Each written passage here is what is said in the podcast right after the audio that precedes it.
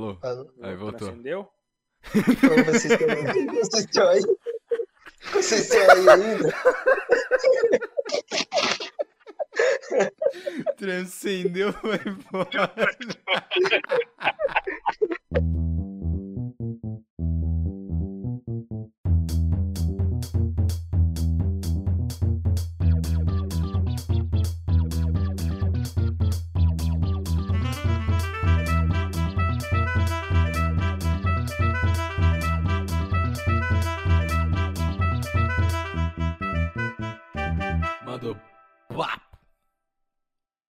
Saudações, ouvintes! Saudações, ouvintes! Está começando agora o 12 episódio aqui do maior podcast de todos os tempos, o Mando Papo. E hoje, com ele, o maior convidado de todos os tempos também, um dos maiores corredores norte paranaenses dos últimos tempos também, João Paulo. Fala, João. Boa noite. O Beleza? maior corredor do norte do Paraná e agora também eu tô me tornando o maior modelo de óculos do norte do Paraná. Que fique, para que vocês todos fiquem sabendo. É, adiciona, adiciona lá no Lattes. é verdade. Ah, vou colocar, vou Modelo. colocar, já tô atualizando meu currículo. Modelo de óculos e coloca assim, não é armação. Não, com certeza. Com certeza é isso que eu vou colocar. Então aqui a gente vai fazer mais um episódio. Eu falei que eu ia chamar ele outras vezes, né? E cá está ele, assim, bater um papo com a gente. E hoje a gente vai falar sobre não sei. Vamos descobrir porque nem a gente sabe. Essa é a pauta desse episódio. A gente já tava batendo um papinho aqui antes e a gente meio que não sabe o que a gente vai falar. Conforme a gente for conversando, o assunto vai surgindo, a gente vai vendo o que encaixa e bola pra frente. É isso aí, boa. E vamos, vamos ver onde a gente vai parar. Mas antes de a gente começar aqui o episódio, aquele jabá, né, clássico. De que apoie a gente diretamente, não só ouvindo aqui, se você está ouvindo Spotify, YouTube, iTunes, Deezer, sei lá, você baixou não sei onde, tá ouvindo aqui o Mando Papo, considere apoiar a gente, não só ouvindo e divulgando podcast, mas também ajudando com uma graninha. Olha só, você pode entrar no nosso apoia-se, o apoia.se barra Mando Papo, tem diversos planos lá, desde 5 até 50 reais. Cada plano tem a sua recompensa. E o Apoia-se ele funciona mais ou menos como se fosse uma assinatura na Netflix que você escolhe o plano e todo tem a data certa lá que você escolhe também para ser debitado do seu cartão. Toda a data lá que você escolher, você vai estar ajudando e contribuindo aqui para esse se tornar o maior podcast de todos os tempos. Então, considere entrar lá, dá uma olhada nas recompensas. A gente tem meta para bater também. Enfim, dá uma olhada no Apoia-se, o link é apoia.se barra mando papo e considere ajudar. Outra coisa, você pode ajudar também pelo PicPay. Olha só, se você não tem um PicPay, se você não tem uma conta, melhor ainda. Por quê? Porque você pode usar o nosso código 56WS46 para cadastrar no PicPay e ganhar 10 reais de volta na sua primeira compra de 10 reais com o cartão de de crédito. Então você pode cadastrar com esse código 56WS46 e ganhar 10 reais de volta do seu primeiro pagamento com cartão de crédito. Ou seja, você vai cadastrar com esse nosso código, aí você vai lá no arroba manda o papo pelo PicPay e manda 10 pra gente e vai voltar 10 pra você. É só felicidade, é só alegria, não tem como dar errado. Se tá duvidando, testa aí. Vai funcionar, te prometo. Esses 10 reais você pode gastar na, no próprio PicPay, tem várias lojas de jogos online, tem o do LoLzinho, tem o do Free Fire, tem cartão de gift na Steam, então você pode... iFood, você pode escolher qualquer coisa para você gastar esses outros 10 reais, inclusive mandar de volta pra gente, olha só, você vai estar ajudando mais ainda. Então fica aí também a opção do PicPay para mandar no arroba manda o papo, é o nosso user no PicPay, repetindo mais uma vez o código 56WS46 para você se cadastrar no PicPay e tá ajudando a gente por lá. E por último... PicPay, os economistas piram. Chupa nação trader. E, e por último, mas não menos importante, siga a gente nas nossas redes sociais. E se você está ouvindo isso aqui pelo Spotify, vai ali, vai ali, abre o seu Spotify aí, vai ter lá em cima do episódio lá, ó, podcast por Mando Papo Podcast. Vai lá e segue a gente, que isso também vai estar ajudando a gente a crescer dentro da plataforma e ter destaque aqui dentro do Spotify. Isso vai ajudar muito mesmo. Então, se você puder fazer isso, a gente agradece. Fora que siga a gente no Instagram, que é onde a gente usa mais, que é o Mando Papo Podcast, e também no Twitter, se você tiver um, que é arroba Mando Papo Cast, e a gente fala lá quem que vai vir aqui, o que, que vai ser o episódio da semana, e por aí vai. Mas a gente sempre usa mais o Instagram para postar update e essas outras coisas, e coisas de bastidor também a gente sempre acaba usando por lá. E eu acho que é isso. Não esqueci de nada. Esqueci, Calef? Cara, eu acho que não esqueceu de nada, não, cara. Então. Ah, não, se vocês encontrarem a gente na rua, a gente também aceita. É verdade, tem essa opção. Essa opção aí é muito boa também. Pagar alguma coisa pra nós. A gente sempre aceita. Então vamos começar aqui esse papo. E eu, a gente, eu tava conversando com o João, acho que o Calef não tava aqui. João, é, você tinha falado que você tinha deixado uma parada pra trás que a gente tava até conversando até agora. Que eu falei, mano, vamos ligar a live aqui, senão nós vai se perder e vai faltar assunto depois.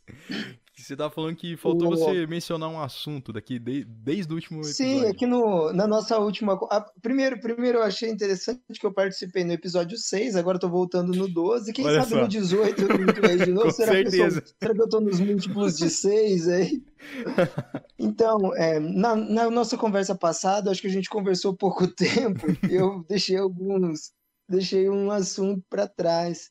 É, eu não falei sobre meditação. Hum, E era um, era um tema que eu estava querendo falar, que é uma, é uma parada que é interessante, tem me, me ajudado, assim, é uma, é uma parada cheia de mitos, cheio de, cheio de coisa que a galera inventa e pensa que é, e não tem nada a ver com, com o que a galera diz. aham. E é um assunto bem da hora. Muita gente pensa que meditação seria não pensar, né? O- Você vai.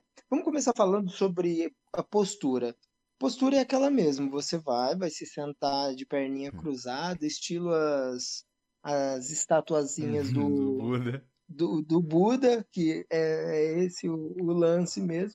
Ó, no caso, no meu caso, é, quando você fazia o, o Vitor, Uhum. você fazia olhando para alguma coisa, você fazia de olhos fechados. Cara, eu fazia de olhos fechados e eu fazia ela deitado, tá ligado? Eu não fazia sentado, Ah, não. sim. É, eu não consigo sentar naquela posição, cara.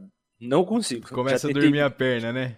A perna Sim, começa a é- dormir, é- eu não consigo sentar, na verdade dói pra caramba, velho. É natural. E o ideal é, é isso mesmo. É se você não consegue, se sente incomodado, é não sentar na posição, que é a posição de lótus, né? Que, Aham.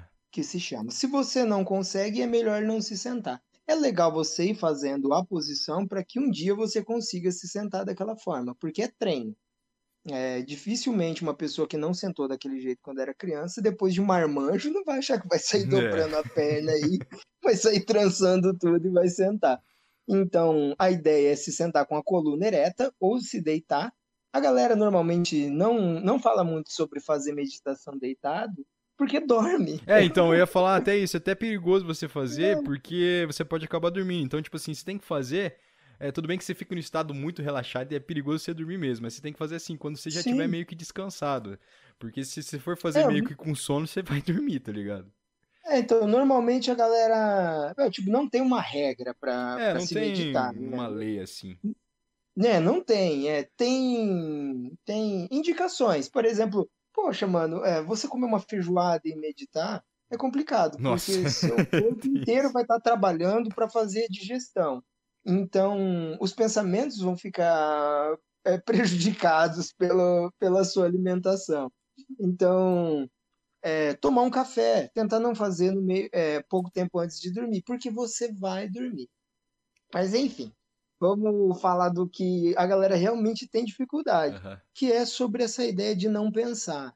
Cara, é, é uma parada absurda. Não, não, tem existe como, não isso. tem como, não tem como, mano. Não, Tipo, você não pode, tem pa- como. você pode passar segundos, tipo assim, você, você se concentra pra. Não vou pensar, e passa assim, dois segundos, você não pensou, aí depois vai ser 10 minutos de você pensando sem parar, tá ligado? Pensando, porque você vai ser pego por um pensamento e vai entrar naquele loop e já era, você tá, você tá pego ali. Então, o lance, na real, é você se concentrar em outras coisas. Igual no seu caso, o, você, você já você estava falando, Calef, quer falar um pouco da sua experiência? É, minha experiência com meditação? Cara, eu. É, com, com a sua tentativa, sei lá. Como Não, o que te frustrou, por que você parou? Cara, minha primeira tentativa de meditar foi, tipo assim, eu fui lá, falei, mano, vou sentar nessa posição aqui. Aí eu já não consegui sentar nessa posição. Já deu merda. Começou aí. Aí eu fui procurar, será que eu preciso estar nessa posição mesmo? Aí eu fui ver algumas outras posições aí. E, cara, sinceramente eu falei, ah, foda-se, vou. Vou. Vou no banheiro. Sim. E é Foda-se, mesmo, tomar cerveja. cara. É, tipo assim, Cara. ah, foda-se esse treco aqui, vou fazer outra Pau coisa. no cu da meditação. Cara, é isso, é isso mesmo. Porque qualquer coisa é mais interessante do que não fazer nada. Sim. É, é esse, é esse o, o ponto. A nossa cabeça está o tempo inteiro julgando e avaliando os momentos. E com certeza você vai avaliar um momento sentado tentando fazer nada como uma coisa chata demais. Então, ir no banheiro é mais interessante do que sentar em meditação. É, lavar a louça é mais interessante do que sentar em meditação. Qualquer coisa é mais interessante que aquilo. Principalmente porque você vai estar tentando pen- não pensar e vai estar pensando o tempo inteiro. Então, além de você estar fazendo uma coisa chata, você está perdendo para ela sem Sim. parar. É uma bosta. Então, é uma, é uma bosta, é uma bosta. Sim, inclusive eu Então- fui lavar a louça. Sim, depois de ir no banheiro, É, eu fui no banheiro e fui lavar a louça. Lavou a louça no banheiro. Então, sim. eu Tomei banho com a louça, junto assim, Sim. pra economizar água. Então, mano, você é a louça. Então, o louco, cara, é isso, que as coisas não são, não são bem assim. Então, quando, quando se senta para para ficar em meditação, o Vitão tinha dito que ele fazia a de concentrar na respiração. Cara, e- esse, isso talvez seja a melhor coisa, porque a, a respiração é uma parada que ela não te abandona. Se, É, te, se é um te bagulho- preocupe-se. sim, é um bagulho que, tipo assim, você. Ela sempre tá acontecendo, mas você não tá prestando atenção. Então, a partir do momento que você começa a prestar atenção, é muito louco, entendeu? E a- Mas não é tipo sim. aquele, tipo assim, cara, sua língua não tá estranha na sua boca agora? Não, aí cê- não, você não Quantas pode, vezes não, você não pode entrar nessas piscando piras, por senão minuto? fudeu. você começou a racionalizar, você perdeu. Não que você perdeu, você saiu fora do, do, do É, rolê. Porque qual que é o louco? Ó, até, o, até a respiração. é, acredito que a, que a experiência do Vitão tenha sido, tenha sido assim também. Quando você senta para meditar e começa a se concentrar na sua respiração, parece que te falta ar. Sim, Porque cara, você parece que você fica, cara, eu tô respirando muito pouco. Será que eu tenho que respirar um pouco É. mais, mais rápido? Será Aí que eu tenho que respirar mais você começa a controlar a respiração. Porque a gente tem uma mania louca de controle. Louca de controle. A gente quer controlar todas as coisas que estão acontecendo no mundo. A gente é grão de areia, pingo de chuva, nada. A gente zero à esquerda quer controlar toda a vida na Terra, humana, animal e vegetal, inclusive a própria respiração. A gente quer controlar tudo. Então, todas as vezes que a gente senta para meditar, que a gente começa a se controlar na respiração, a gente começa a travar a barriga, a gente quer controlar o tanto de ar que entra, o tanto de ar que sai, e isso é frustrante. Não, Exercícios é- respiratórios são frustrantes. não, Então, até você se acostumar a deixar a respiração fluir, caramba, velho, é uma, é uma luta terrível. É, é uma, é uma prática bem difícil. É igual quando a gente tava falando lá do último episódio, do episódio 6, né? Que você participou. Que é aquele negócio, Sim. é, meditar é igual como se fosse a prática de correr, por exemplo, que a gente deu o exemplo, né? Cara, Muito toda hora, toda hora você tá pensando, mano, não vai dar, será que, pô, chega, já deu, né? Você Não vou parar. conseguir. Você, pô, não. Tipo, você tá parado, você nem tá fazendo alguma coisa, entendeu? Sim. Eu acho que o, o grande lance da parada funcionar é que depois de um tempo fazendo, você entender que o ato de não estar fazendo nada é você estar fazendo alguma coisa.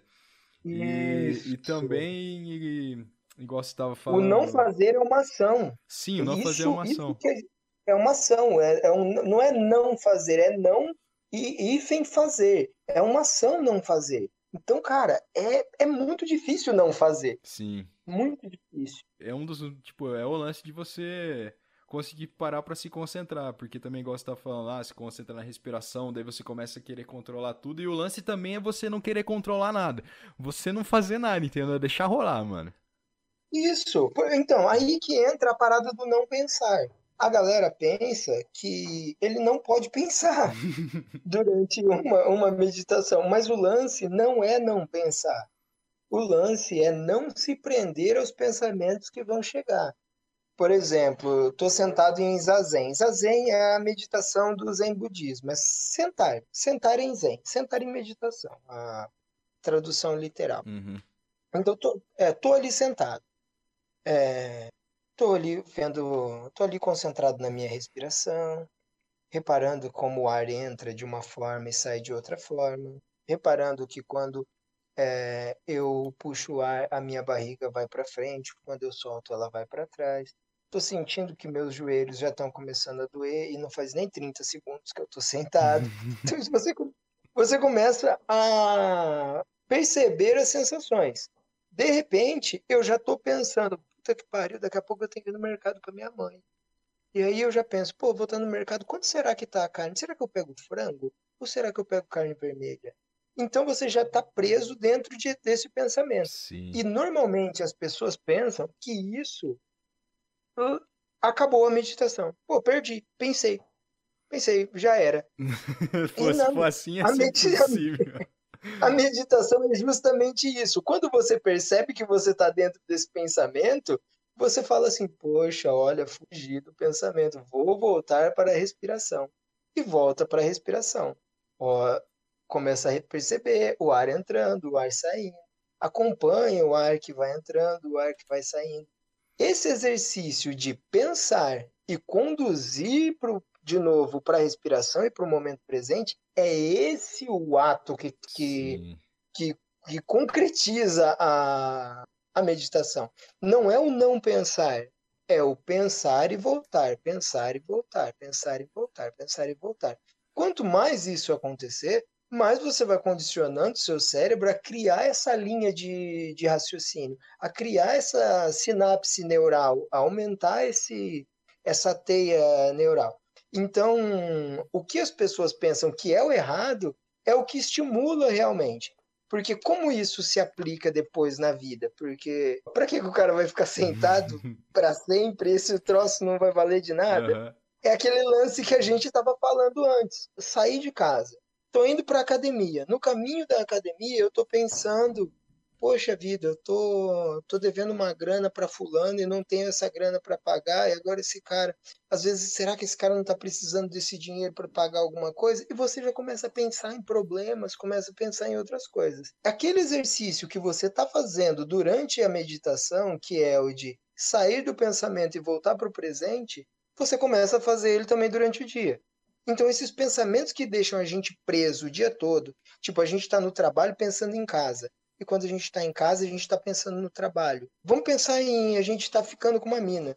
Você está olhando para a mina, você está querendo beijar. Quando você está beijando, você está querendo transar. Quando você está transando, você está querendo gozar. Quando você goza, você quer dormir. Você nunca está presente no que realmente está rolando. A gente sempre está ou dois passos na frente ou dois passos atrás. A ideia da meditação, o, a função, é muito, muito ruim dizer essa é a função da meditação, porque a função dela é não ter nenhuma função, é, depende muito de cada um. Mas o lance dela é justamente te colocar no momento presente. É quando você estiver beijando, você sentir a boca tocando a boca. É não você estar beijando pensando no que você vai fazer daqui cinco minutos. Quando você estiver no ato sexual, você pensar na transa, você pensar na penetração, no- nos cheiros, no toque. É esse o lance. É isso é viver o presente, não é "Ô, vamos viver o agora porque amanhã que se foda e gastar todo o dinheiro. Não é esse o lance. Mas é isso, de fazer o presente se tornar cada vez mais presente mesmo. É estar dentro. Alô? Oi. Alô? Falando. Aí voltou. Acendeu? Como vocês estão aí? Vocês estão aí? Vocês estão aí ainda?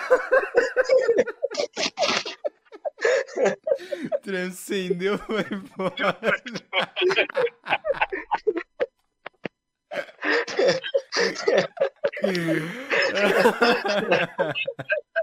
mas, mas Mas, acho mas fez sentido? Não, fez. Tanto que eu ia, eu ia falar agora que realmente a parada é você, igual você tava falando, viver o presente é você realmente aproveitar cada segundo do agora. Você entender o que tá acontecendo agora e, enfim, essa questão de deixar de lado e ficar projetando o que vai acontecer depois. Então é E- realmente a parada é aproveite o agora e viva o agora. É, e não é iolo não também, É, né? não é iolo também. Senão aí é foda.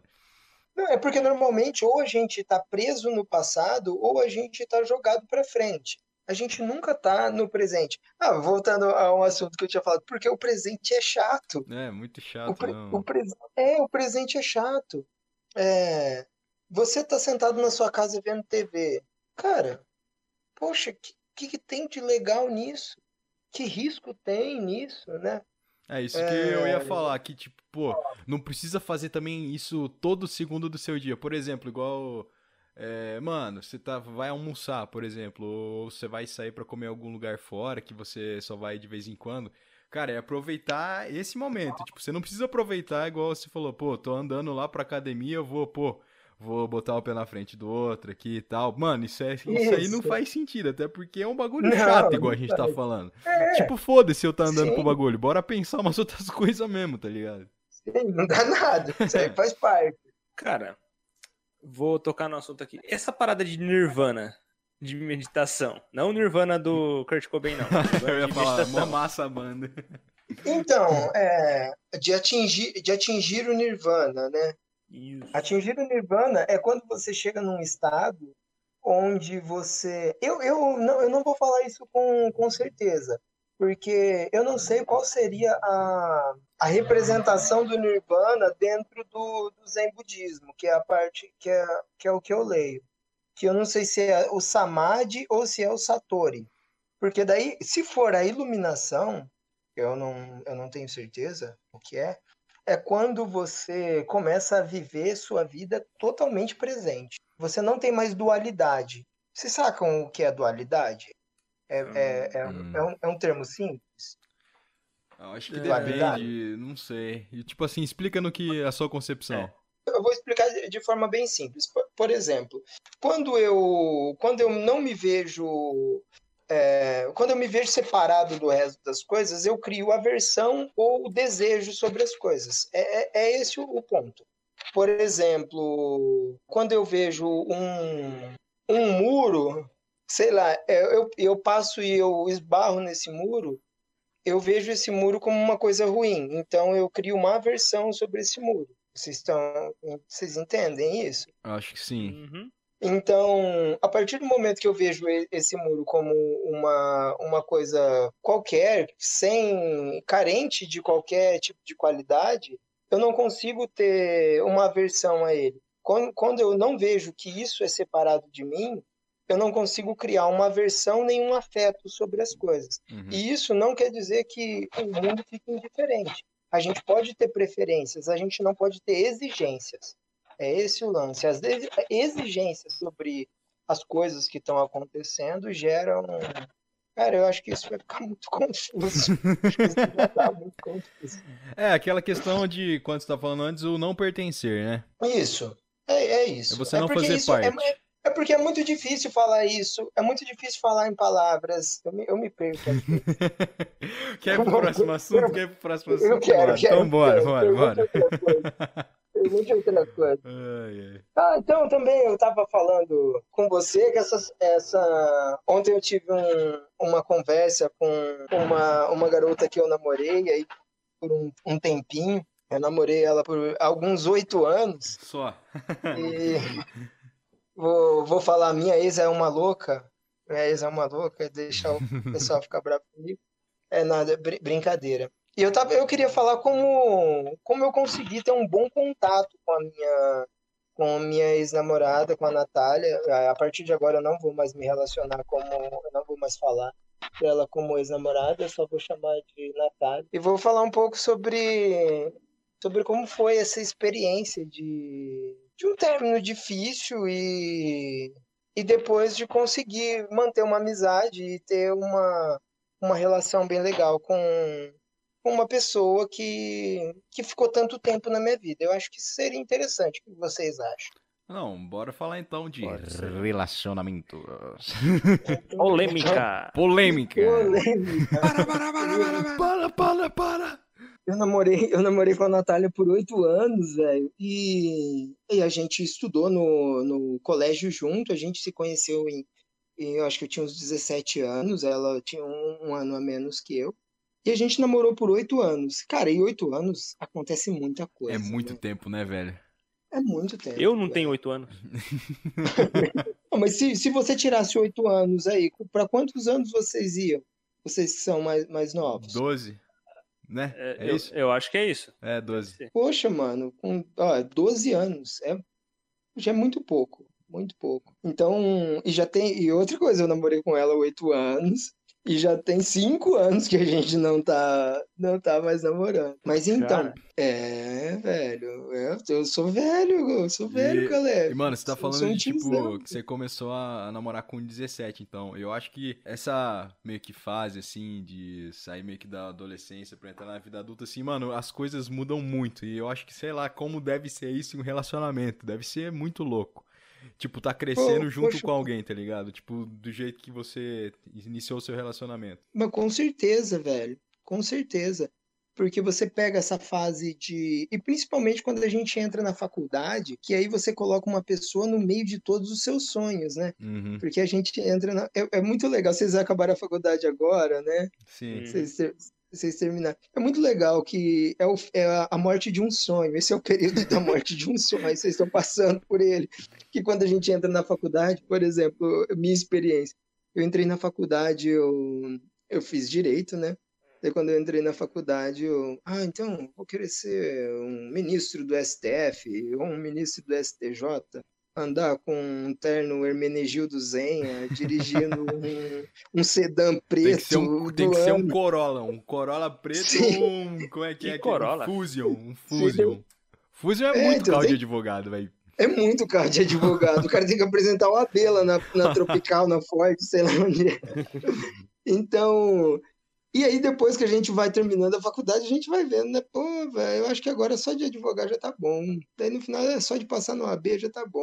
Ah, só de entregar o TCC já tá bom. Nossa, é De muito repente, louco. velho, é muito louco. A, fa- a tá faculdade é pegando. muito louca, né, velho? É assim mesmo. Você começa, Muito pô, louco. você começa com uma ideia e vai passando o tempo, daí você fala, pô, mano, só entregar aqui o bagulho e tal, passar aqui de boa, depois nós ver o que, que vai acontecer, tá ligado? Sim, a, a faculdade é uma parada que é, é, antes de entrar na faculdade, a gente realmente acredita que aquilo ali vai mudar a nossa vida, né? Porra nenhuma, né, velho? Um papel que você pega tem no final e acabou. É, o, nenhuma, o Foucault é um mesmo mito. fala, é um, a faculdade, o papel lá, o diploma só serve pros outros, não serve pra você. Só quem dá valor pro teu papel é o outro, não você, cara. Mas é, bem real mesmo. velho. Foucault, Foucault sabe das coisas, velho. É, Esse- o cara é careca, é velho. maluco, é, Mentes cara é brilhantes. maluco. Então, e aí, ela. A gente participou junto, então, dessa fase aí de. Eu não sei se ficou bem claro aquele início onde eu falei que a minha ex é uma louca lá, que é- essa parte é brincadeira.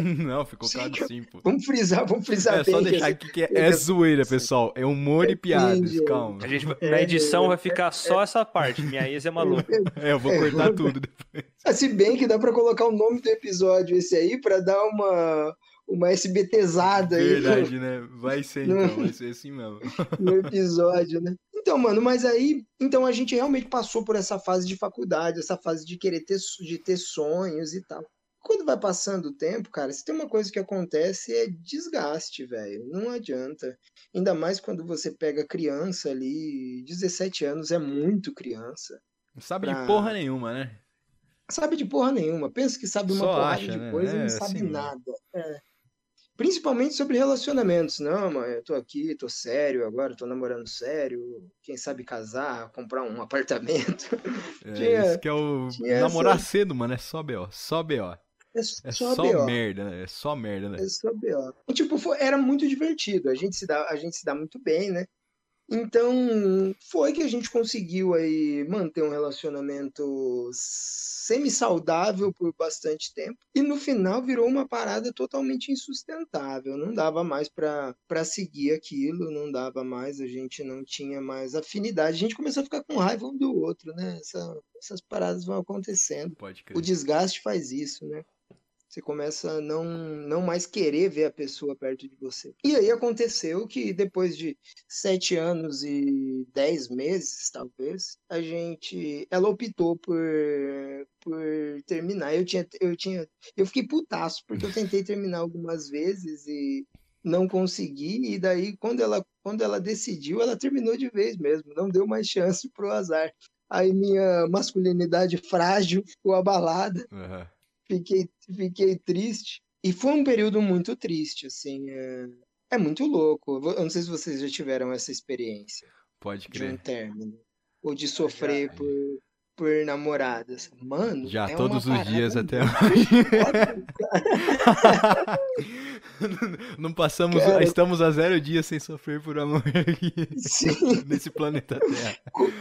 como é uma parada triste, né, velho? Não, é muito, Nossa, eu, é eu, muito tava, eu ficava acabado. Eu tava acabado. Ah, mas também, É, mano, não- pra você deve ter sido muito mais difícil, porque, porra, oito anos são quase dez. e, Mano, é muita coisa, velho.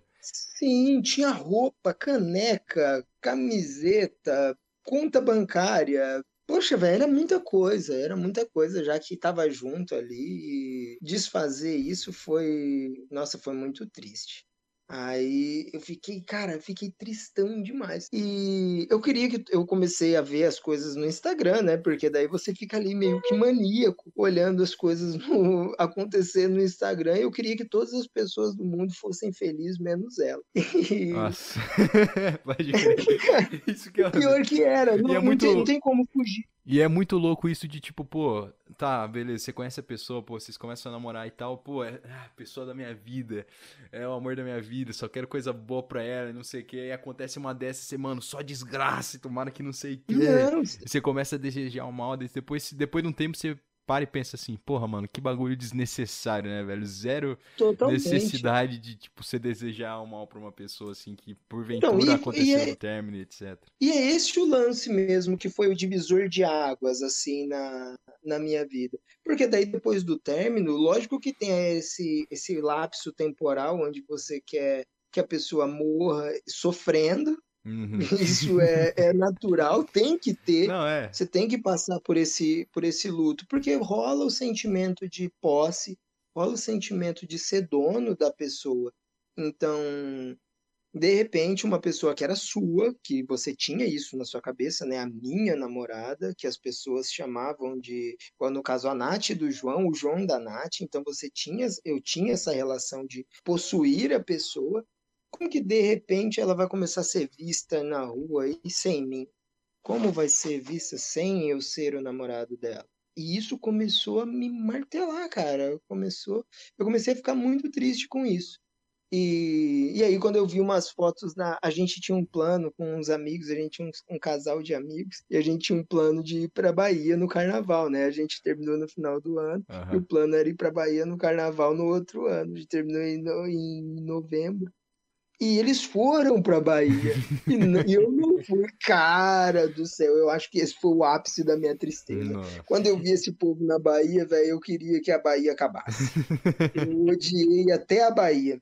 Eu não queria que aquilo acontecesse. Mas nesse dia foi legal que depois de ter passado por isso e ter ficado nessa bad, assim, em relação ao, a essa parada, eu decidi viver aquele sofrimento. Eu assumi aquele sofrimento. Cara, ó, vou ficar aí só enchendo a cara, fingindo que, que tá tudo certo. Não tá, velho. Tô sofrendo pra caralho, tô triste, vou assumir essa bronca e vou viver essa tristeza. Aí comecei a viver a tristeza. E nesse período de assumir esse sofrimento e tomar esse sofrimento pra mim, foi louco que eu comecei a ver que eu amava muito ela. Cara, você não, não tem como você ficar oito anos com uma pessoa que você não ama. Eu Não- acho que nem a questão dos oito anos, não tem como. Tudo bem, né? Que essas ficadas assim é um caso à parte, mas ninguém que você tem muito interesse e vai lá e ficou, você, cara, você nunca vai deixar de gostar da pessoa, tá ligado? Você sempre vai ter Isso, não aquele lugar lá como. especial pra ela, velho. Não tem como. Com certeza. Ainda mais se for o primeiro amor, né? Se for, tipo, primeira namorada, essas coisas assim, aí que vai ficar pra Poxa, sempre, velho. demais. E aí eu comecei a entrar nisso aí, que a gente fica querendo odiar a pessoa. E esse tentar odiar faz com que você queira ainda mais a pessoa. Isso que é o pior. Quando eu sentei, sentei na cama, na época que, nessa época eu era um, eu tava vivendo uma vida de rockstar, né? Só bebendo muito, dormindo muito tarde, fumando muito e tal. Teve um dia que eu sentei e falei assim, cara, não tem como, é, o amor, ele tem diversas faces, ele, ele se apresenta de diversas formas. E não é porque eu não tenho mais esse amor romântico por ela e que ela não tem mais esse amor romântico por mim, essa parada do de Eros mesmo, Uhum. que isso acabou, né, velho? Eu ainda tenho um sentimento muito grande por ela, de, de carinho e de afeto. Pra que ficar querendo negar isso, né? Pra que ficar querendo que isso acabe? Não foi isso que estragou o relacionamento. O que estragou o relacionamento foi justamente o restante. Essa era, essa era a parte boa. E quando eu comecei a, a pensar dessa forma, cara, foi muito louco porque mudou a chavinha. No, voltando no, Aham. no tema do, do, do episódio 6, virou a chavinha e a gente começou a ter uma boa relação. E a partir do momento que a gente começou a ter uma boa relação, ela começou a conhecer as pessoas que eu saía, eu conheço as pessoas que ela sai, ela me manda mensagem sempre que quer me contar alguma coisa, a gente compartilha livros, eu poso na casa dela, sempre que a gente sai junto, vai acampar. Cara, e é uma parada que é mais difícil explicar para as pessoas do que viver a situação em si. Porque as pessoas veem isso como uma parada que É, inaceitável. parece um Ah, absurdo, né, velho? Não, impossível, Isso. cara. Como assim você vai lá, tipo. Ah, igual você falou, ter essa relação com a sua ex, você vai lá dormir na casa dela, não sei o quê. Mano, como assim, velho? Isso é inconcebível. Não tem como isso acontecer. E eu acho muito legal também quando isso acontece, porque eu acho que todo, tipo. É, não só o término de relacionamento, assim, é, na questão amorosa, mas qualquer outro término de relacionamento tinha que ser assim, cara. Sei lá, vocês Então, vão ficar é- surdiando, porra, vai tomar no cu. Sim, e o lance é isso, porque a gente acaba não vivendo o, o, o nosso relacionamento com a, com a ex-namorada. A gente começa a viver o que as pessoas dizem que a gente tem que viver. Já é, já decidiram que quando termina tem que odiar. Isso já foi decidido, mas isso Aham. não é decidido por quem termina, é decidido pelo resto das pessoas.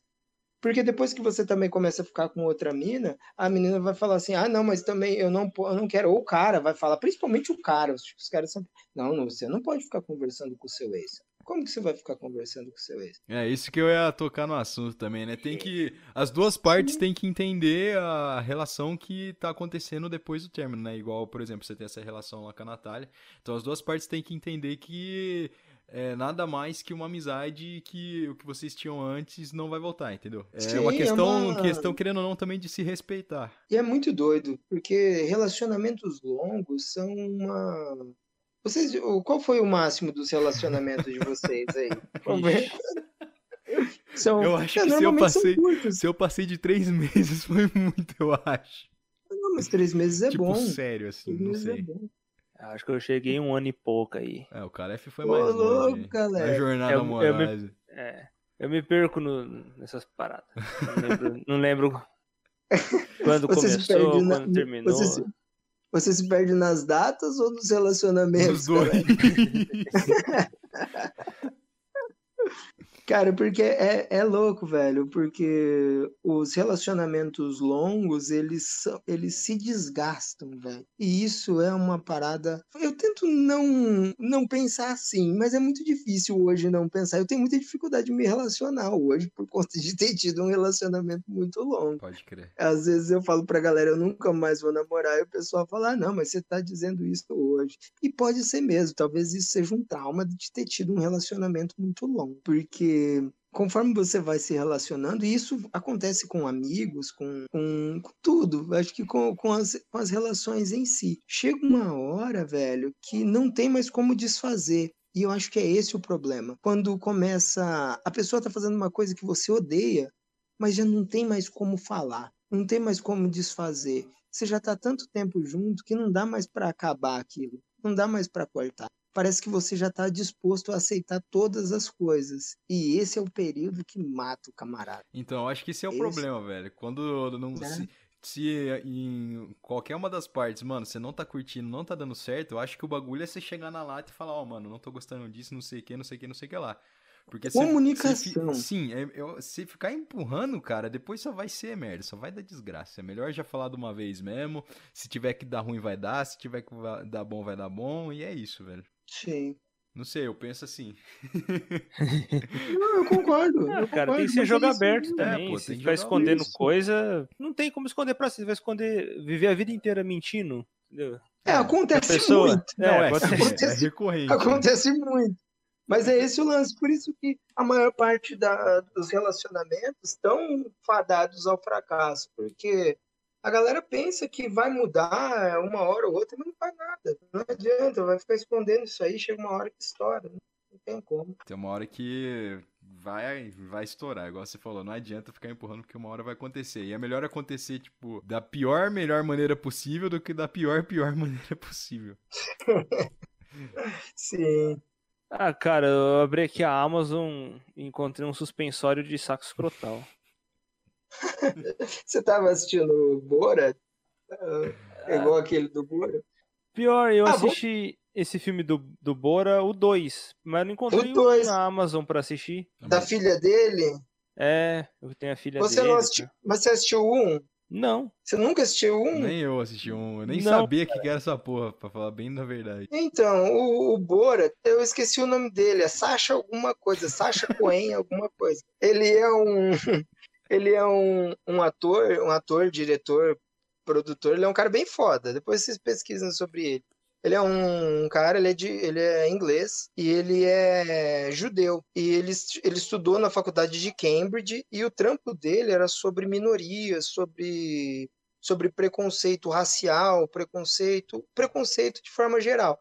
E aí ele decidiu fazer o filme. E é muito da hora, gente. É muito legal. E depois que vocês tiver, agora que vocês tiveram essa informação, o filme fica mais legal. Porque às vezes o filme parece ser escroto, velho. Às vezes você, ou assistindo o filme, parece que ele fala umas paradas muito absurdas.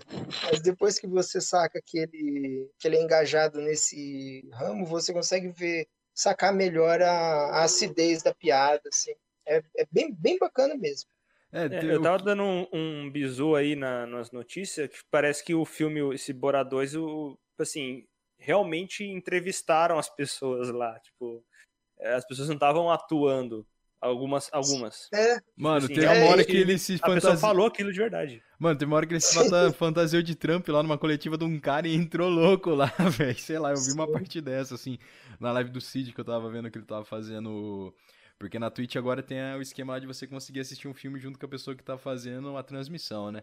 Daí Ele tava vendo o filme, Sim. daí eu fui pra essa parte, que ele pegou esse fantasiou de Trump, daí ele pegou uma loirona assim, tacou no ombro e foi lá no meio de uma galera zoar. Tem, Não, é, tem- Eu nem sei o que aconteceu depois. tem uma muito vi. foda com o Rudy Julian, que é o cara lá do, do migão do Trump, que, tipo assim, sim. Deu, deu bosta pro cara, tá ligado? Assim porque- Tem, aquela, tem uma parte que tá tendo uma, uma manifestação contra a, a quarentena. Daí, tipo, é uma galera do Trump nessa manifestação e ele entra para cantar uma música. Daí ele entra cantando uma música que é uma música absurda, falando sobre. Falando que vai prender o, o Obama. Você viu? Você lembra Eu- dessa eu parte, vi, eu galera? não vi. Aham, eu lembro. Falando que vai prender o Obama e que vai passar o vírus chinês para a galera e, e fazer igual os sauditas e cortar a cabeça dos jornalistas. E quando e ele e é em ritmo country. Então vira uma música muito animada e a galera toda cantando, velho. Galera cantando que vai cortar a cabeça da galera igual igual cortar do saudi, igual os sauditas fazem. A galera cantando e amando. E você vê como essa eu- e aqui no Brasil a gente tem essa mesma essa mesma galera abrasileirada, né? Manda o papo Que são- comunista. E isso não é verdade. Comunista. Não, mas é verdade. É, que é uma galera que realmente perdeu a mão ali. Os caras estão falando absurdos e cantando, seguindo uma linha que se eles pararem para pensar real e falar assim, cara, olha o que, que a gente está cantando. Olha só as coisas que a gente está falando para esse povo. É absurdo. E, é- cara, é, é muito engraçado esse filme, va- vale a pena. Já é minha sugestão. Ah, depois eu vou querer dar outra sugestão Do do Papo Papo 10, 10. mas eu vou deixar, já vou deixar essa sugestão aqui. Já tá no Um gatilho. puta filme. E tem uma parte ainda que o pessoal faz a saudação nazista no meio da música. Caralho. É, cara, é verdade, ele fala de. Não, também fala. Tem uma parte que ele fala: vocês preferem passar o. Como é que era? É, ou mandar a galera para fazer igual na- os nazistas e mandar a galera para a câmara de gás. E a galera, mandar a galera para a câmara de gás. E a galera canta. Canta. Verdade, canta rindo. É, é, é foda, esse filme é, é bem foda. Porque não é uma atuação, como você disse. É uma parada que são pessoas normais ali na rua. Ele faz um. É a característica dos filmes dele, né? Pô, tem que ver esse filme então, mano. Acabando aqui, vou lá ver, velho. Mano, Não, vai- muito bom. Vê, vê sim. Vê sim. Mesmo, É, Mesmo sem ter assistido o outro, vale a pena assistir. Não vale a pena porque não tem muita. É, é bem independente da história do outro. Sim, e é, e é extremamente atual. Sim, é muito atual. No, aparece o Bolsonaro Sim. no começo. No começo do, do filme ele aparece. Que louco. Bem, bem legal. Até aproveitando, vamos aqui, estamos ao vivo durante as eleições americanas, né? Ah, quem tá ganhando essa parada que faz oito semanas que tá acontecendo e ainda não sabem quem ganhou? Ah, o cara não sabe contar, né? Velho, pelo amor de É Deus, mano. Mas o Pini tá É na frente. Eu acho que ele já ganhou, né? Ah, sim, o pessoal já tá falando que já ganhou já. É, parece que foi o seguinte, na, na Geórgia, a diferença que ele ganhou foi muito pequena. E quando a diferença é muito pequena, tem recontagem dos votos. Isso é automático mesmo. Daí estão fazendo a recontagem dos votos lá quando dá diferença de menos de 1%. Eu acho que tem uma diferença de meio. E aí, mas só para oficializar, mas parece que ele já, já é o novo presidente já dos Estados Unidos. Que bom, eu fico feliz. Ah, sim, uma acusaçãozinha de estupro aqui, outra. Então, é- é- isso é complicado. É, são dois, são dois supremacistas brancos aí, mas é, É o que tem cara, eu hoje. acho é o que tem pra hoje. É, é, é bem esse lance aí, cara. Não dá É. pra falar, não dá pra falar. Eu vou até é, retificar a minha frase. Não dá pra falar que fica feliz, mas é, cara, menos pior talvez. né? É, tipo assim, é, vai ser uma bomba escrito Black Lives Matter e uma bandeira ou é gay lá no meio. É. É esse, é esse é o, esse é o meme, né? É, vai, vai ser esse lance mesmo. Mas Estados Unidos é, é foda. A gente vive ah, momento. Posso fazer, fazer um momento comunista aqui? Pode, vai em frente. Momento vai lá. comunista. Não, a gente, a gente vive num, num período da história que a história é contada toda pelos Estados Unidos. A gente não tem muita, muita liberdade para para escolher como a história funcionou. A gente não, não o- a gente não viu o lado de, a gente não ouviu o lado de nenhuma outra nação. Tudo que os Estados Unidos disse é visto como verdade, né? É, por exemplo, tem um lance, ó, gente, eu- esse é um assunto delicado.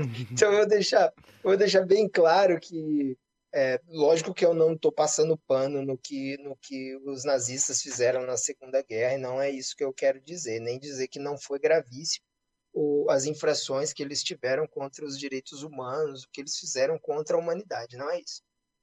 Mas como a gente vê, como a gente vê a Segunda Guerra e como ela realmente aconteceu. Tipo, se você pegar a literatura ali da, da época, do início do século e tal, a literatura alemã daquela época, é, a cultura, a cultura judaico-cristã estava invadindo a, a, a Alemanha, o povo germânico, o povo nórdico, e estava destruindo totalmente a cultura, a cultura deles. Essa é uma parada que eles estavam indignados. Ninguém perguntou se podia ou não. Eles estavam sendo. A cultura germânica foi totalmente destruída nos últimos 100 anos. Se você parar para ver, o que sobrou são cervejas levantadas para o alto. A cultura, a cultura realmente germânica de guerreiros e tal, de os próprios deuses, isso foi totalmente apagado da, da face da Terra. É uma coisa que hoje é vista, essa parada dos bárbaros mesmo, é vista de maneira mitológica. E é uma parada que estava acontecendo até um tempo atrás, né?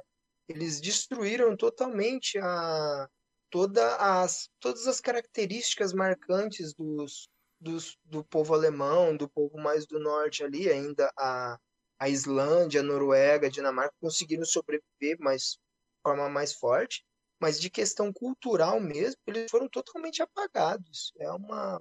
é, Vocês concordam com isso? Não, concordo. Tanto que, por exemplo, até esses tempos, cara, era muito difícil você ouvir falar dos bárbaros ou dos vikings. Não tinha tanta produção assim também, igual, por exemplo, lá teve a série dos vikings. Aí teve, por exemplo, Sim. o Bernard Cornwell, que tem a saga lá do. que também é do povo nórdico e dos bárbaros, que ele escreve os livros agora, que eu não tô recordado o nome dos livros. Você lembra, Calef? O nome do livro? É... Caralho, não lembro. Caraca, mas é isso, ele escreve uns contos assim nessa mitologia.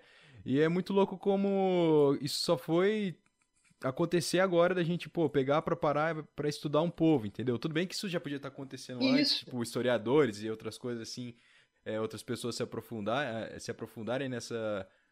É, no que virou uma mitologia, né? Mas trazer agora mais. Porque isso é cinema, real. né? É, sim, isso é cinema. É, Por isso é exemplo, cinema. Cara, o que você É, vê, não- em, que você vê em Vikings e outras paradas é tudo, é tudo mentira. Sim. Desculpa, estraguei tudo, mas é tudo mentira. Porque não dá pra você pegar, por exemplo, pra gente, povo, a gente ocidental ali, totalmente influenciado pelo cristianismo e tal.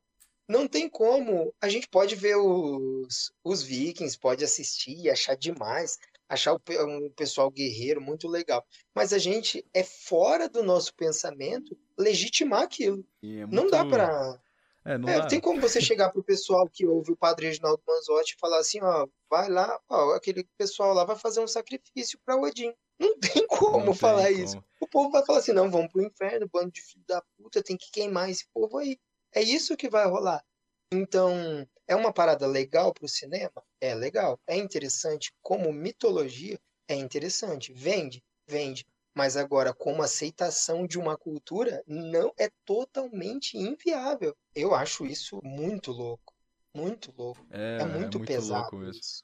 É, e tanto que, É o pesado. que o que sobreviveu, tipo, dessas histórias e da mitologia foi o que a gente tem num livro que é o, se eu não me engano, puta, puta, eu vou ficar devendo o nome de um monte de livro. É o Voluspa, que daí tem os contos lá dos vikings, que são tudo escritos em poemas.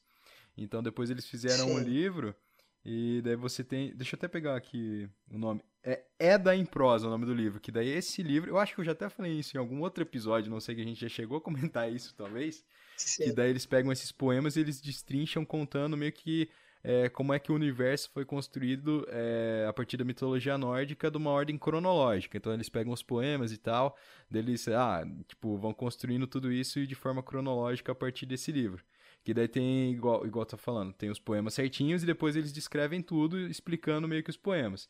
E falando como é que a parada acontecia em ordem cronológica. Mas é um bagulho muito louco mesmo, de, da parada, tipo, Sim. só existir mesmo como se fosse uma forma de mitologia e que a gente, pô, um mundo é Saci fantástico, né? É. Vikings é Saci Pererê. Não tem como. É curupira, saci pererê e mula sem cabeça. É isso que é viking. É, cara, é, é muito é muito absurdo. E é uma parada é, não só americana, né? É uma parada dos aliados ali, né? Anglo-americana, né? É, é, A galera foi destruindo aos poucos. foi. Porque esse é um, essa é uma, essa é uma característica muito louca da cultura judaico-cristã, que eles não aceitam a permanência de outras, de outras crenças, né? Uhum. Essa ideia de que é, eles são bonzinhos, da gente viver a partir do bem, é uma parada que realmente está escrito ali no livro, está escrito na Bíblia, que a gente tem que ver, mas não é uma coisa que é pregada dentro da religião cristã. A religião cristã é pregada da seguinte forma: é isso, e se não for isso, tá errado. É, É. isso, é isso, tem que ser isso. Não é tipo citando citando uma frase de Jesus quando ele diz é aquele que não é contra nós é por nós, né? Uhum. Isso não é falado, não é falado. É, tipo, tem que ser assim, galera. Tem que ser assim e seguir do jeitinho que a gente tá falando. Se tiver qualquer coisinha fora, tá errado. E isso é, é triste, porque quando, quando ele entra dentro de uma cultura, ele realmente vai exterminando. Aqui no Brasil, a gente está passando por esse problema, porque imagina se índio tivesse arma. Nossa, Você acha crer. que os índios não iam estar metendo bala em todo mundo? Sim. Ia estar metendo bala em todo mundo. Com certeza, eles precisam defender a cultura. É, Eles estão tentando apagar isso aí, né? Ah, O o catecismo dos indígenas é uma parada que em alguns lugares é feito de bom coração, até por pessoas desinformadas, né? Pessoas que realmente estão querendo fazer o bem de, de uma forma, uma forma talvez um pouco distorcida, né? Mas estão ali, estão prejudicando. É uma galera que a vida toda viveu daquela forma, viveu muito bem. Tipo, eu não sei se vocês já viram, tem uma, um meme que é muito engraçado, que é um, é um, um padre, sei lá, um franciscano, não sei, conversando com um índio. Daí ele fala: é, Agora que você conhece a palavra de Deus, você tem que ser bom, senão você vai pro inferno. Eu falo, então por que você me contou, né? pode crer, pode crer, já vi sim. Pô, velho. Vai tomar no cu, pô. me de- É, ué, podia ter me deixado em paz aqui, que eu ia viver Ia de ficar boa, suave. velho. Por que, por que que você teve que me informar isso aí, velho? Eu tava aqui de boa, fazendo, pegando uns peixes, agora você vem aqui, né? Então é, é muito louco essa, essa americanização do rolê. Então, e o Trump deixou muito mais acentuado, eu, eu acho, ainda mais nesse período da pós-verdade aí, onde cada pessoa tem a sua verdade, cada um tem. Porque é muito, é muito doido e todas as pessoas têm o direito e o dever, talvez, de ter opiniões diversas e de manter o seu ponto de vista. Isso, eu acho que isso aqui, nesse grupo mesmo, a gente consegue ver isso com muita clareza. É um grupo muito heterogêneo. É, eu, você e o Calef. Eu acho que, cara, a gente pensa muito diferente sobre diversos assuntos. Sim. E isso é muito importante. Só que é, uma coisa é ter opiniões diferentes, outra coisa é você fazer uso de qualquer tipo de informação para sustentar qualquer tipo de pensamento besta.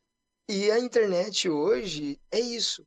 É, a internet ela virou um campo de informações tão vasto que você pode acreditar em qualquer coisa e criar qualquer tipo de pensamento e colocar esse pensamento em prática com fundamentação, muitas vezes fundamentação até bem elaborada. Então, É, tipo, tem uma galera que acredita em umas teorias, ah, cara, vamos terraplanistas, por exemplo. Sim. Eu sigo a página da Terra Plana, cara. É muito foda. Sim, eu acredito que seja mesmo, deve ser mesmo. Então é uma. Tem estudos e estudos, os caras têm umas paradas que dá para acreditar. O mais bobo ali, ah, desculpa, não posso dizer que os caras são, são bobos, mas os caras que pensam um pouquinho diferente ali conseguem acreditar nisso. Então, esse período da pós-verdade é muito a gente tá passando por um período, eu acho que muito doido. Muito doido da história. E... Ah, a internet, cara, é uma. Ao mesmo tempo que ela é muito boa, igual você tá falando, é muito ruim porque deu palco pra muita gente aí que só tá falando merda e a galera acreditando, entendeu? Então a, a própria desinformação, e aí, por exemplo, que é muito falado hoje em dia, que até então não, não se tinha muito, ou pelo menos a gente não notava, era que é a própria fake news, tá ligado? Então a disseminação da própria informação falsa, tipo, tomou uma proporção que a partir do momento que você recebe ela, você começa a julgar ela como verdadeira. E o principal, acho Ah, que erro assim das pessoas e um um problema talvez na sociedade seja que a gente nunca vai checar, entendeu? Você recebe um bagulho, às vezes você recebe Exatamente. você recebe de um site nada a ver, tá aquela headline puta sens- sensacionalista e de não sei o que, não sei o que lá, e tipo, a pessoa já leva como verdade absoluta e já começa a espalhar, falando que não sei o que, não sei o que lá. E daí começa Mas- toda essa desinformação, velho. Sim, Vitão, mas se, se você pegar, por exemplo, o... as pessoas que mais caem em fake news são nossos tios. Sim. Você já percebeu Não, isso? né? 100%. Público-alvo aí da fake news. É, eles são os, os principais. Mas por quê? É, como eles foram educados a receber informação? Eles foram, res- é, eles aprenderam principalmente por televisão, jornais e rádios. Eles nunca aprenderam a buscar informação, igual foi nosso caso. A gente liga um, a gente desde pequeno com o computador, a gente liga o computador, tem que ir lá clicar, buscar informação. A gente tem que fazer esse caminho de sair daqui e ir até lá. Eles foram acostumados a sentar na, na frente da TV e ficar ali, ó, enquanto a TV vomita informações em cima deles. Então, quando chega a informação por WhatsApp, chegou a informação, filho. Não importa, tem né? Informação é de- informação. É, é, ninguém pega ali, ó, tá assistindo o Jornal Nacional. Deixa eu dar uma conferida aqui para ver se o Bonner falou realmente. Vamos ver se ele tá certo. E pesquisa. Não rola isso. Não rola isso. Não. Eles aprenderam a validar a informação que chega até eles. Então, e aí isso, aliado ao mau caratismo de muitas pessoas, é tipo a fórmula perfeita para as fake news bombarem, né, cara? Sim. Não, e Essa- outra que, tipo assim, eles vão, tipo assim, receber uma informação, vou buscar se essa informação é verdadeira. Aí você bota no Google, você acha mais uns 50 blogzinho de, tipo, de merda lá falando essa mesma informação, que provavelmente é a mesma pessoa que enviou a informação que é dono desses blogs. Sim. Você vai no Facebook, aí tem o pessoal confirmando, tipo assim, dando prova social, né, pra você que aquela informação, gente comentando, gente falando sobre, e você, cara, então é verdade. Com Deus. certeza. Todo mundo que eu conheço tá aqui e tá falando disso, então é E verdade. tá falando cara. a mesma coisa. É, é, o que, é o que eu comentei aquela hora. É, tem uns embasamentos sobre o terraplanismo. É quando o cara acha alguma coisa e que de repente ele entra, tem um mundo falando sobre a mesma coisa que ele fala. Sim, Então hoje é 500 canais falando sobre terraplanismo, 500 pessoas Sim. diferentes se botando como especialista falando de terraplanismo. geólogos, geólogos falando sobre isso. É daí essa o cara parada. fala, é, é, é médico. E aí tem médicos também falando sobre isso, porque uma das paradas da fake news é isso. É quando você pega. é, eles pegam. é, vamos ver como eu vou dizer isso. Pessoas influentes em alguma outra coisa falando sobre aquilo. Por Uma exemplo, autoridade. é uma. É, Einstein falando sobre sabor de sorvete. O sorvete aprovado, o melhor sorvete do mundo, aprovado por Einstein. Cara, e É daí? o de menta. Sim, Claramente. Então, cara, não tem. E normalmente a galera trabalha em cima dessas informações. com esse tipo de informação, né? É muito fácil pegar a galera. Muito fácil. É enganar igual, o pessoal. igual a gente tá falando, viver na bolha é muito perigoso, né, cara? Tipo, você ficar alienado ali dentro do universo que tem um monte de gente que meio que. Tudo bem, todo mundo pensa igual, né? Porque é isso que faz a bolha. E a bolha em si é muito perigosa, você não, não pensar um pouco além. E outra coisa também que, falando, aliás, a própria bolha também da, da Terra plana, tem muita gente que deve ser muito cômodo acre- acreditar mesmo, né, velho? Tipo, pô, mano, Terra é plana, pronto, acabou, velho. Não é fácil. Não é, Sim. não é muito fácil se acreditar nisso. Pô, tô vendo o Tranquilo. horizonte dali, o bagulho vai pra frente e não vai acabar nunca, cara. Sim, É muito fácil. já era. Ah, minha avó mesmo, ela é. Ela acredita que a Terra é plana. Tipo assim. Porque ela não entende, ela não consegue entender um globo. Pra ela, Sim, não faz entendeu? sentido. Não A- faz a- sentido gravidade. É, Não entendeu? faz sentido, nada. E, É, tipo ué. assim, ela é simples, nasceu na roça, pra ela nunca pensou assim. E não vai fazer diferença nenhuma pra vida dela. Exato, exato. Não é maldade, não tem maldade nenhuma nessa. Os terraplanistas, ele não tem maldade nenhuma neles. O problema é que Alguns normalmente eles vêm, eles vêm com uma bagagem diferente, eles vêm com mais outras coisas, eles são anti-vacina. Eles É isso que é o. um- Aí um é, começa a o Lattes deles, que, que é o problema, né? O currículo deles é pesado. É, é que nem tem o pessoal que- fala de droga, né? A porta de entrada para outras drogas. Sim, é o terraplanismo é a porta de entrada. Terraplanismo é o álcool. Mas então, ó, eu toquei, peguei na ferida de vocês de novo, desculpa aí. O, Então, Mas o- tô lance- avisando, tá? O, mas, cara, é, é muito doido. Teve um dia que eu tava conversando com o Susai, conhece o Susai? Sim, O? Sussaizão ou o Sussaizinho? O Sussaizão- O Sussais. Depende. O Lucas O ou o outro? O, o Matheus, Ah, o pode Matheus. Tá. O, Mate- o- o- o mestrado do Matheus foi, foi sobre pós-verdade. Então, que é que hoje não é nem mais mentira, é pós-verdade, porque é uma, é uma mentira com tanto embasamento que não dá mais nem. Ela está se tornando verdade. Uma, uma, vou citar uma frase que uma mentira dita várias vezes vira, vira uma verdade, né? Sim. E é mais ou menos isso. O, que, o grande problema disso é que a galera não entendeu ainda como lidar com esse tipo de informação. Porque o que o, que o pessoal faz normalmente é, eu acho que a gente tem uma, uma posição política mais ou menos parecida aqui. Então, vou citar um, um, um exemplo, um exemplo político. É, também indiferente de, de ter. Mas é, quando alguém, alguém coloca um dado, um dado político, tipo, tal cara fez tantas, tantas, tantas coisas, e é uma fake news. E outra pessoa vai lá e tenta confrontar essa informação com dados. Não, não, isso não foi assim. Tenho aqui os dados do IBGE, o cara vai lá e pega fontes seguras mesmo e confronta os dados reais com os dados alterados que a pessoa tinha colocado na fake news. Isso não muda nada. Absolutamente nada. Aham.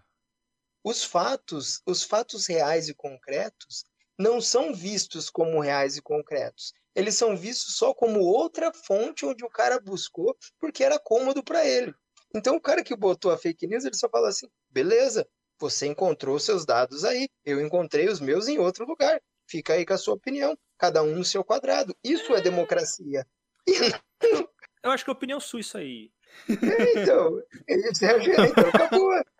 Então, e acabou aí a- a- o assunto. Não tem mais como discutir. O que se precisa fazer agora é estudar uma nova forma para conseguir fazer com que a história tenha validade. Porque a história está cada dia perdendo valor. O negócio é sair no soco hora- agora e quem perder tem.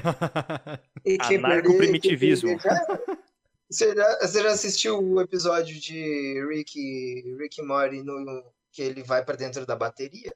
Já. já, já, pode Que no final, que no final ele chega o aço no cara lá e dá um monte de pedrada na cabeça dele. Vai ter que ser assim. É não assim, vai velho. ter, não vai ter outro jeito. Então a gente decidiu aqui que a única saída pro mundo é o anarco-primitivismo. Apesar de eu ser um pouco posadista aí, né, nessa parte. Ah, O mundo o tem que acabar pra gente começar de novo. Eu acho também que um reset, um reset aí cairia bem. Não ia fazer mal pra ninguém, não. Nossa, mas ia ser. Ia ser muito. Nossa, isso é muito louco. Imagina. O quê? Uma guerra Começar de nuclear, novo. acabar Não, o começar mundo. de novo. Tipo, pup, começou de novo. Ah, então, até explicando um pouquinho esse tal de posadismo que eu falei, ele é um, um treco que surgiu na, na Argentina, né?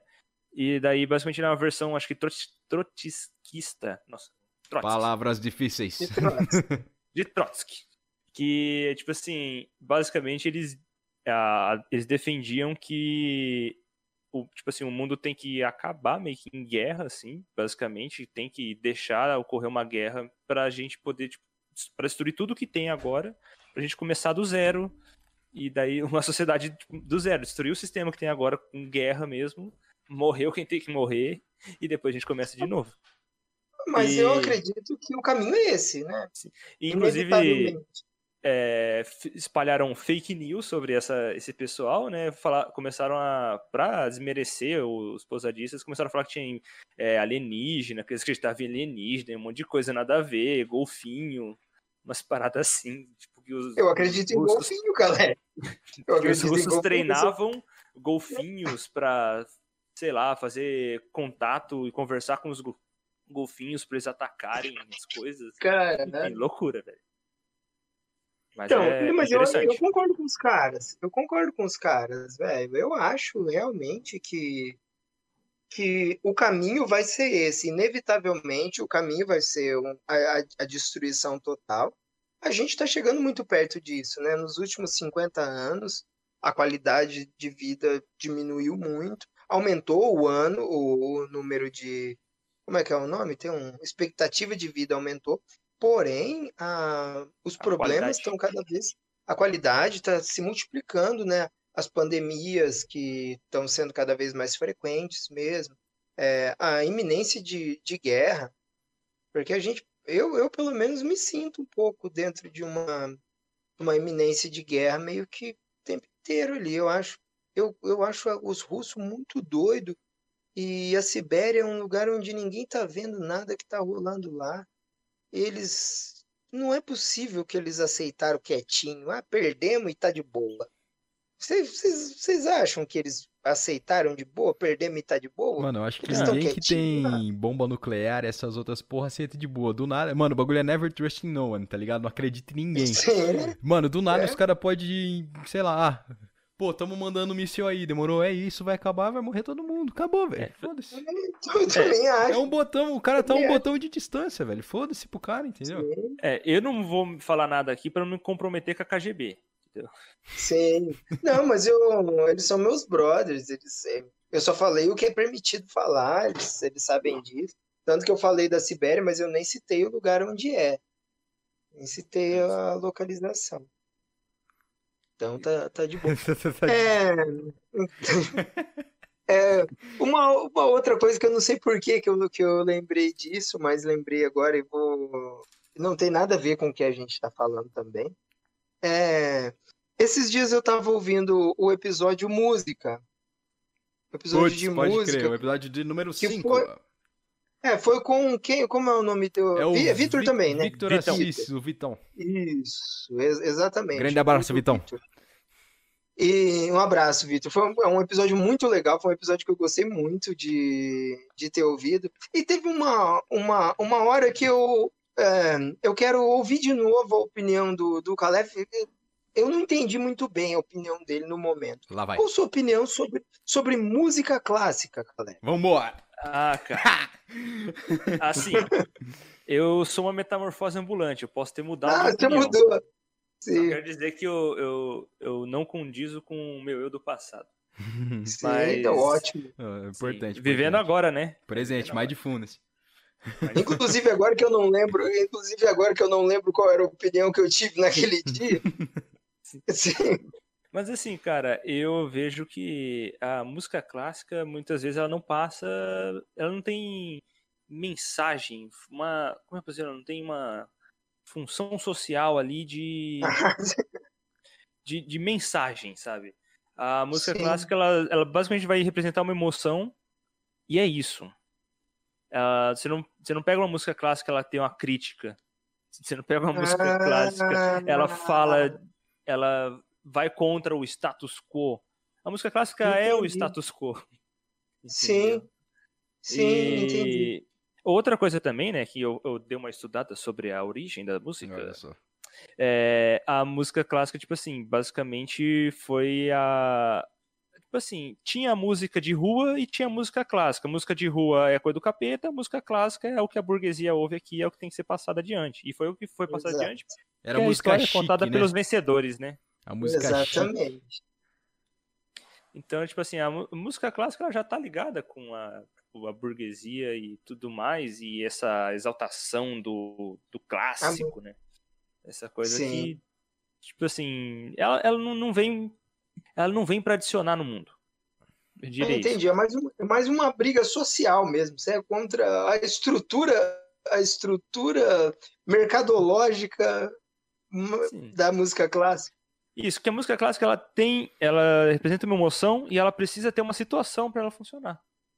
Sim. eu botar essa emoção, para eu causar essa emoção na pessoa. Por exemplo, se eu vou fazer um, um vídeo, eu coloco uma determinada música clássica que é, exalta uma emoção de, sei lá, é, melancolia. Aí eu quero passar uma mensagem melancólica com o meu vídeo, mas eu tenho um vídeo e uma música clássica para passar essa mensagem, entendeu? A música clássica por si só, eu só vou ficar melancólico, mas eu não vou passar a mensagem. Entendi, entendi. É porque é, o dia que eu estava ouvindo, não, tem uma- um- algumas semanas, que é justamente que é, é isso mesmo, eu concordo, eu concordo com você, que é ela passa uma emoção. E eu acho que ela não precisa passar mais nada do que isso. Eu acho que tá de ótimo tamanho Sim. já ela ela ela passar a emoção. Mas eu, eu gostei, eu, eu achei bem bacana essa, esse teu modo de expor. É, porque se você pegar o blues, por exemplo, o blues ele nasceu de uma necessidade ali da expressão negra mesmo com a música, né? É uma Sim, parada que na- tem que nascer. Tem. Não é uma. O blues ele não foi inventado. O blues ele é uma parada abrupta, né? Que ele surge do nada ali dentro da cultura. Não do nada, mas é uma parada que nasceu porque tinha pela real necessidade de existir, né? Então é. Concordo muito com você. Eu tinha. Quando eu ouvi lá, eu discordei, mas agora que você explicou, concordo demais. Não, e pode ser que eu tenha discordado de mim mesmo aqui agora É. nessa explicação. Porque aquela hora eu tava um pouco alterado, mas acho que eu estou menos. Sim. Outra coisa que a gente É falou. porque eu- Pode falar, João, pode falar. Não, é, não é muito louco isso de realmente passar uma emoção. É isso quando eu, eu curto ouvir um, umas músicas clássicas quando eu tô dirigindo, às vezes eu tô, tô no quarto e não tô afim de fazer nada, só tô afim de ouvir uma música e tal.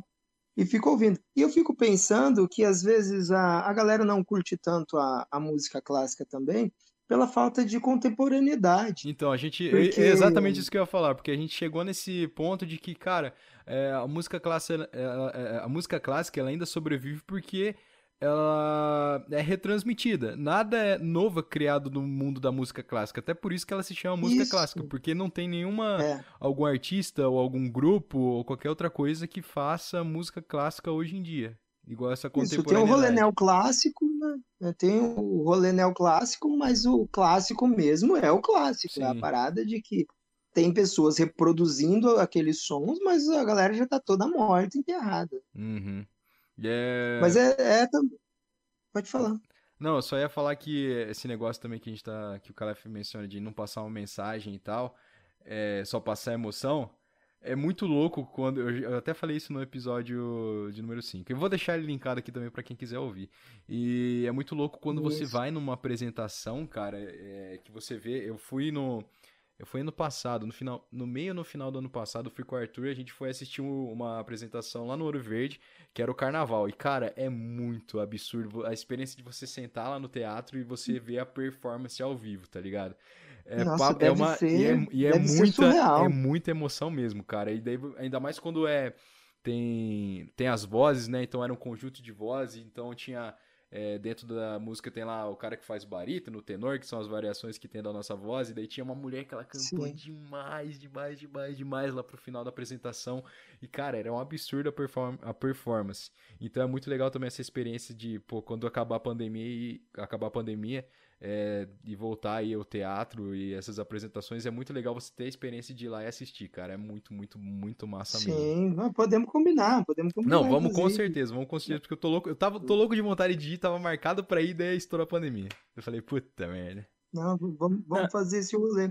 Porque o, o lance da música, principalmente pra gente, assim, é que a gente ouve a, a música cantada, a música, a música contemporânea, nossa música mesmo, né? Independente de gênero. É que quando a gente ouve, é, ela não vem só uma. Ela é sinestésica, né? Não é só uma emoção. Ela traz um, um período da nossa vida até a gente, traz imagens, traz pessoas, traz. Essa contemporaneidade consegue fazer isso, né? Consegue Hum. mostrar de uma forma diferente. Agora, quando você ouve a música clássica, é só aquela emoção mesmo, né? Sim. Não, você não vai lembrar de, pô, eu me lembro de quando eu estava na Renascença, andando com o meu Ford modelo T. Vai ter isso, né? Não, cara, É mas um- assim, a música clássica, se você, tipo, assistiu. Teve algum momento da sua vida que você tava ouvindo uma música clássica e daí lá no futuro você ouve essa música clássica e lembra daquilo. Aí sim ela tem um sentido. Sim, Não só a música clássica, né? como qualquer outra, Mas ela-. É, mas tipo assim, mas aí é, ela por si só, sem nada, ela não significa nada, entendeu? É até uma discussão do, do tipo, ser belo e ser útil numa coisa, entendeu? A coisa, Sim, sim. a coisa é bonita ou a coisa é útil, né? Essa- entendeu? Ela não. Ela é bonita. Mas, tipo assim, ela Sim, só no vai ser útil associada a outra coisa. Ah, não sei se no conceito de útil de utilitarismo, né? De ter realmente uma utilidade.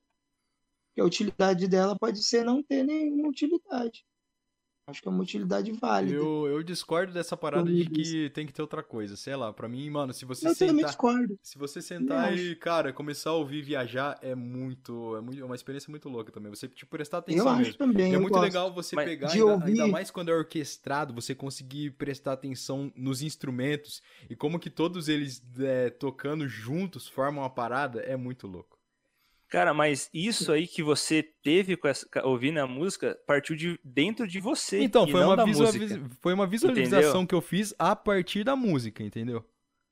Tipo assim, a música não entregou nada pra você. Não, a música me entregou isso, Como pô. não? Como não entregou, cara? Você não, tá mas veio. Ela te entregou a, a, a nota e você te entregou a, a melodia dela e você transformou ela em alguma coisa. Agora ela vir transformada Mas como isso é alguma coisa. pra tudo. Pô, mas isso acontece Isso é- em toda disso é música, porra.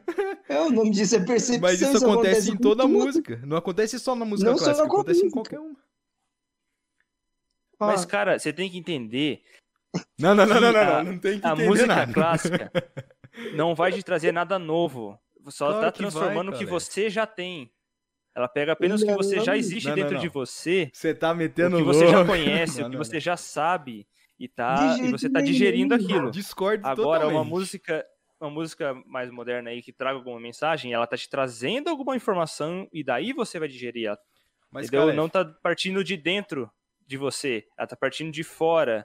E, e junto Ah. com o que tem de dentro de você, você tá conflitando isso. Então pode ser que você ouça uma música que fala uma coisa que você não gosta, você vai discutir sobre aquilo de- internamente, porque a música trouxe algo pra você que você não gosta, uma, um- uma crítica pra você. Agora a música clássica não vai trazer uma Calef. crítica pra você, uma informação nova pra você, que você vai discutir ali. Você vai discutir, ela vai trazer um- uma situação, uma emoção e você vai discutir internamente.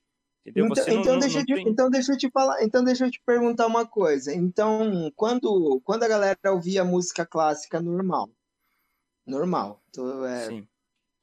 e aí veio o, o movimento do decafônico, que é o do Stravinsky lá, que toca qualquer qualquer nota da escala cromática, que toca totalmente atonal. Você acha que isso não gerou uma crítica? Você acha que isso foi inútil? Ninguém falou sobre isso. Isso não trouxe nada de novo. Isso só revelou pensamentos internos dentro das pessoas. É, você falou muito difícil, não sou capaz de opinar. Ai, meu Deus do céu. Cara, é Não, então você- vamos, vamos falar mais Então, você simples. Vamos falar mais simples. Você acha que a- uma música, cada pessoa que ouvir essa mesma música vai ter o mesmo tipo de interpre- interpretação e tirar o mesmo proveito dela? Ou Sim. não?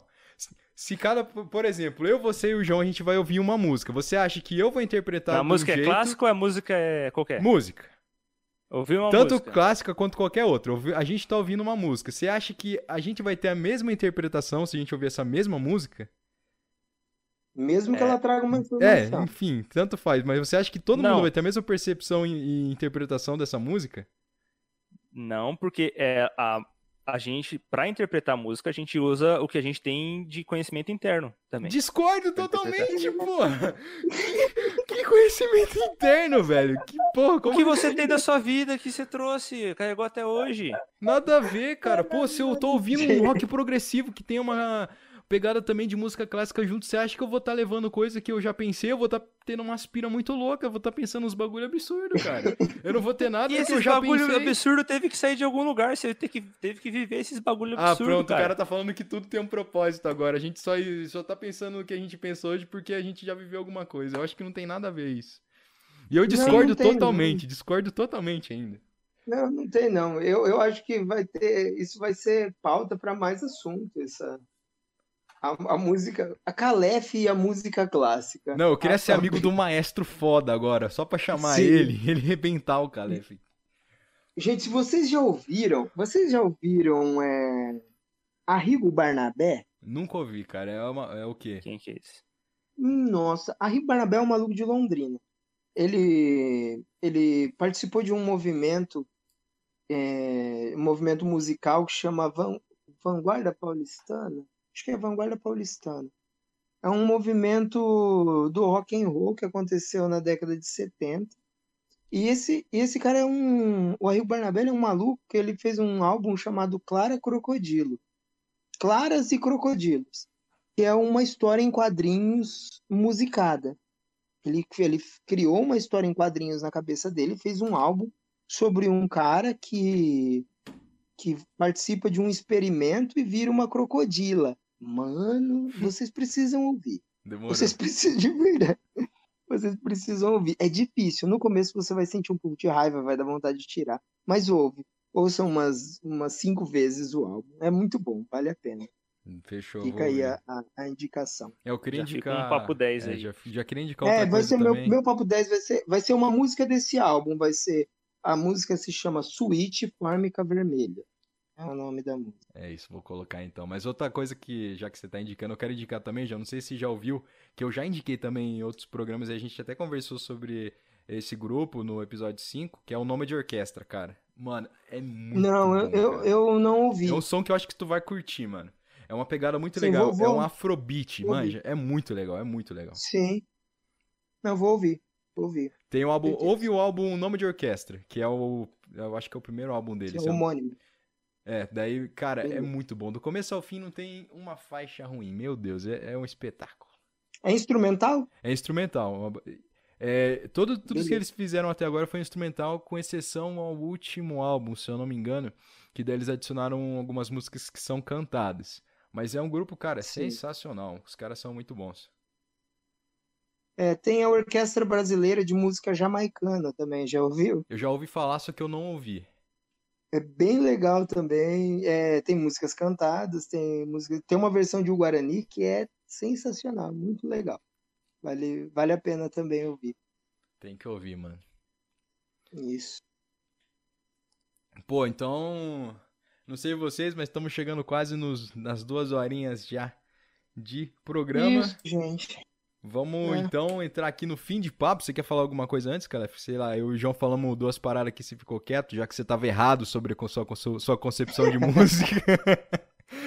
De Eu música quero dizer que eu só não estou discutindo mais porque isso aqui iria muito longe. Iria. Iria. Beleza, então. Então vamos entrar aqui no fim de papo. E bora pro papo 10, agora a sessão dos indicados, as melhores indicações. Não tem indicação ruim. Se a gente indicar alguma coisa aqui, é porque é boa. E vamos começar então com você, Caleb, já que você tava aí discordando de tudo e todos, indica alguma coisa aí pra gente no papo 10. Tá? Então, né, eu vou indicar uma música Clássica. clássica. É 1812 Overture de Tchaikovsky. Não, isso é, é zoeira, mas a música é legal porque É lembra um boa. contexto. É boa. Inclusive, caralho, foi ontem, velho. Puta merda, eu esqueci do 5 de novembro. Era ontem mesmo, veio de vingança. Caralho, esqueci do 5 de novembro, bicho. É. Mas ano que vem tamo aí, né, pra lembrar. É, a música que eu vou indicar aqui é a música chama Múmias, do Biquíni Cavadão, especialmente do álbum de 2005 ao vivo. Ok? Muito bom. Muito boa a Sim. indicação. Inclusive o álbum todo é extremamente Muito bom. Acho que é gravado no Ceará Music. É sensacional esse álbum. Muito legal. Eu vi que você postou essa música essa semana, Caleb. Sim. Muito Eu boa. já dei um spoiler aí. Sim. E então É, agora agora, outra pessoa vai vai lá. João, indica aí sua indicação. Indica sua indicação, foi foda. é, Faça eu- sua indicação. Eu vou indicar a minha indicação. A minha indicação vai ser o. Eu já tinha, já tinha dado spoiler ali. Vai ser uma música do álbum Claras e Crocodilos, do londrinense Arrigo Barnabé. A música se chama Suíte Fórmica Vermelha. É uma. Cara, é uma música muito legal. É um estilo muito diferente. Não é tão fácil de ouvir, mas vale a pena. Tenta, tenta ouvir inteiro. Ela é meio longa, mas, Dá uma mas chance. vale a pena. É, dá uma chance. Pra- Eu posso indicar também um livro? Pode, fica à vontade. Ixi. Dica Tá bom. mesmo. Eu vou indicar também um livro do é um velejador brasileiro. Ele é o cara que, que mais fez viagens para a Antártica. É, ele se chama Amir Klink. É, o livro se chama Não há Tempo a Perder. É um livro tranquilo de ler, tem bastante imagens e vale muito a pena. Essa galera da navegação é um, é um pessoal que está muito muito contato com a vida como ela é mesmo, né? O pessoal que está nos barcos, principalmente a galera que vai para o Polo Sul, que é um lugar que é muito carente de, de socorro, Pessoas. se acontecer alguma coisa ali, de pessoas, se acontecer alguma coisa ali, é uma parada que, que é foda. Então é um livro muito legal, vale muito a pena, é, ajuda.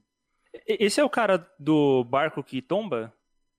Que É, esse rolê? É o do barco Ah, que tomba. Ele atravessou o Atlântico com um barquinho de, de menos de 5 metros. Ele saiu de, da África do Sul, da, da Namíbia e atravessou e veio até Salvador com um barquinho que, que tombava. Ele tentou fazer um barco que não tombava, aí ele viu que era melhor fazer um que tombava e destombava. né?